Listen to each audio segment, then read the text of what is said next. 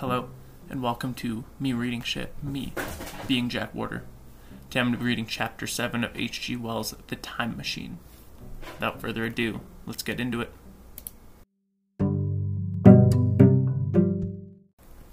Chapter 7 A Sudden Shock. As I stood there musing over this too perfect triumph of man, the full moon, yellow and gibbous, came up to an overflow of silver light in the northeast. The bright little figures ceased to move about below, a noiseless owl flitted by, and I shivered with the chill of the night. I determined to descend and find where I could sleep. I looked for the building I knew, and the eye traveled along the figure of the white sphinx upon the pedestal of bronze, growing distinct in the light of the rising moon grew brighter. I could soon see the silver birch against it, and there was a tangle of rhododendron bushes, black in the pale light, and there was the little lawn. I looked at the lawn again. Queer doubt chilled my complacency. No, I said stoutly to myself, that was not the lawn. But it was the lawn, for the white leprous face of the Sphinx was towards it. Can you imagine what I felt as this conviction came home to me? But you cannot. The time machine was gone. At once, like a lash across the face, came the possibility of losing my own age, of being left helpless in this strange new world. The bare thought of it was the actual physical sensation. I could feel it grip me at the throat and stop my breathing.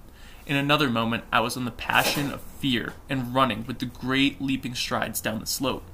Once I fell headlong and cut my face. I lost no time in stanching the blood, but I jumped up and ran on, with a warm trickle running down my cheek and chin. All the time I ran, I was saying to myself, They've moved it a little, pushed it under the bushes out of the way. Nevertheless, I ran with all my might all the time with certainty that sometimes comes with excessive dread. I knew that such assurance was folly, knew instinctively that the machine was removed out of my reach. My breath came with pain. I suppose I covered the whole distance from the hill crest to the lawn, two miles perhaps, in ten minutes.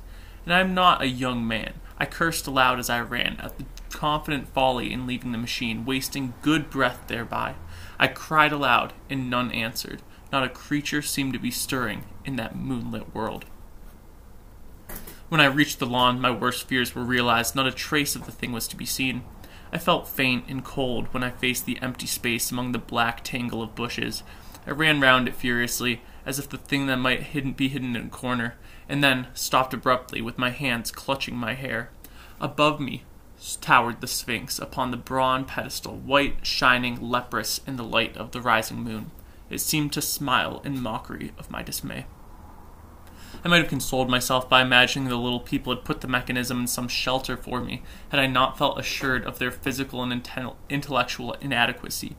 That is what dismayed me the sense of some hitherto unsuspected power through whose intervention my invention had vanished.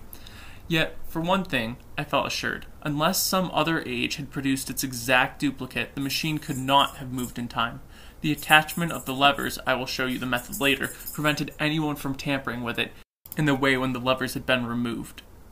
It had moved and was hid only in space, but then where could it be? I think I must have had a kind of frenzy. I remember running violently in and out among the moonlit bushes all around the Sphinx, startling some white animals that, in the dim light, I took for small deer. I remember too late beating the bushes with my clenched fist until the knuckles were gashed and bleeding from broken twigs, then sobbing and raving in my anguish of mind. I went down to the great building of stone. The big hall was dark, silent, and deserted. I slipped on the uneven floor and fell over one of the malachite tables, almost breaking my shin. I lit a match and went on past the dusty curtains of which I have told you. There I found a great second hall covered with cushions, upon which perhaps a score or so of little people were sleeping. I have no doubt that they found my second appearance strange enough, coming suddenly out of the quiet darkness with inarticulate noises in a splutter and flare of match. For they had forgotten about matches. Where is my time machine? I began, bawling like an angry child, laying my hands upon them, shaking them together. It must have been very queer to them. Some laughed, most of them looked sorely frightened. When I saw them standing round me, it came to my head that I was doing a foolish thing, as it was possible for me to do under the circumstances, in trying to revive the sensation of fear. For, reasoning from their daylight behavior, I thought that fear must have been forgotten. Abruptly, I dashed down the match and knocking one of the people over in the chorus, went blundering across the big dining hall again, out under the moonlight. I heard cries of terror and their little feet running and stumbling this way and that. I do not remember all I did. The moon crept up in the sky. I suppose it was an unexpected nature of my loss that maddened me. I felt hopelessly cut off and crying upon God and fate.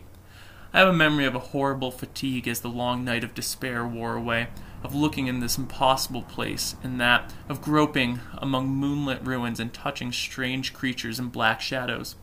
At last, of lying on the ground near the Sphinx and weeping with absolute wretchedness, even anger, at the folly of leaving the machine having leaked away with my strength.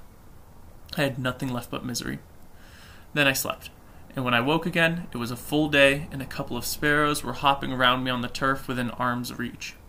I sat up in the freshness of morning, trying to remember how I'd gotten there and why I had such profound sense of desertation and despair. Then things came clear in my mind. With the plain, reasonable daylight, I could look at my circumstances fairly in the face. I saw the wild folly of the frenzy overnight and could reason with myself. Suppose the worst, I said. Suppose the machine altogether lost, perhaps destroyed. It behoves me to be calm and patient, to learn the ways of the people, to get a clear idea of the method of my loss, and by the means of getting materials and tools, so that in the end perhaps I may make another.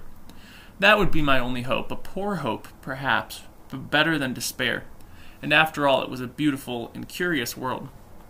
But probably the machine had only been taken away. Still, I must be calm and patient, find its hiding place, and recover it by force or cunning.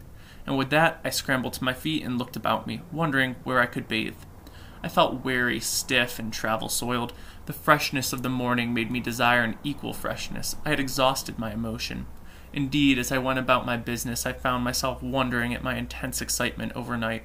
I made a careful examination of the ground among the lawn. I wasted some time in futile questionings, conveyed, as well as I was able, to such of the little people that came by. They failed to understand my gestures, some were simply stolid, some thought it was a jest and laughed at me. I had the hardest task in the world to keep the hands off the pretty laughing faces. It was a foolish impulse, but the devil begotten of fear and blind anger was ill curbed and still eager to take advantage of my perplexity. The turf gave better counsel. I found groove ripped in it about midway between the pedestal of the Sphinx and the marks where my feet were, on arrival. I had struggled with the overturned machine. There were other signs of removal about, with queer, narrow footsteps like those I could imagine made by a sloth. This directed my closer attention to the pedestal. It was, as I think I have said, of bronze. It was not a mere block, but highly decorated with deep framed panels on either side. I went and rapped at these. The pedestal was hollow. Examining the panels with care, I found them discontinuous with the frames. There were no handles or keyholes, but possibly the panels, if they were doors, as I supposed, opened from within. One thing was clear enough to my mind it took no very great mental effort to infer that my time machine was inside that pedestal, but how it got there was a different problem. I saw the heads of two orange clad people coming through the bushes and under some blossom covered apple trees towards me. I turned smiling to them and beckoned them to me. They came, and then pointing at the bronze pedestal, I tried to imitate my wish to open it, but in my first gesture towards this they behaved very oddly. I don't know how to convey their expression to you.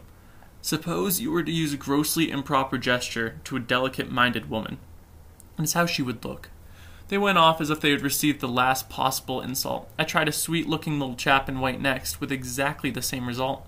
Somehow, his manner made me feel ashamed of myself, but as you know, I wanted the time machine and I tried him once more. As he turned off, like the others did, my temper got the better of me. In three strides, I was after him, had him by the loose part of his robe round his neck, and began dragging him towards the Sphinx. Then I saw the horror and repugnance on his face, and all of a sudden I let him go. But I was not beaten yet. I banged with my fist on the bronze panels. I thought I heard a stir inside. To be explicit, I thought I heard the sound of a chuckle. But I have been mistaken. Then I got a big pebble from the river and came and hammered it till it flattened like a coin in the decorations, and the verdigris came off in powdery flakes. The delicate little people must have heard me hammering in gusty outbreaks a mile away on either hand, but nothing came of it. I saw a crowd of them upon the slopes looking furtively at me. At last, hot and tired, I sat down and watched the place. But I was too restless to watch long. I am too occidental for a long vigil. I could work at a problem for years, but wait inactive for 24 hours. That's another matter. I got up after a time and began walking aimlessly through the bushes towards the hill again. Patience, I said to myself. If you want your machine again, you need to leave the Sphinx alone. If they mean to take your machine array away, it's a little good you can do wrecking their bronze panels, and if they don't, you will get it back as soon as you can ask for it. To sit among all the unknown things before a puzzle like that is hopeless. That way lies monomania. Face this world, learn its ways, watch it, be careful of too hasty guesses at its meaning. In the end, you will find clues to it all. Then suddenly the humor of the situation came into my mind, and thought of the years I had spent in study and toil to get to this future age, now my passion of anxiety to get out of it. I made myself the most complicated and most hopeless trap that man had ever devised. Although it was at my own expense, I could not help but laugh aloud.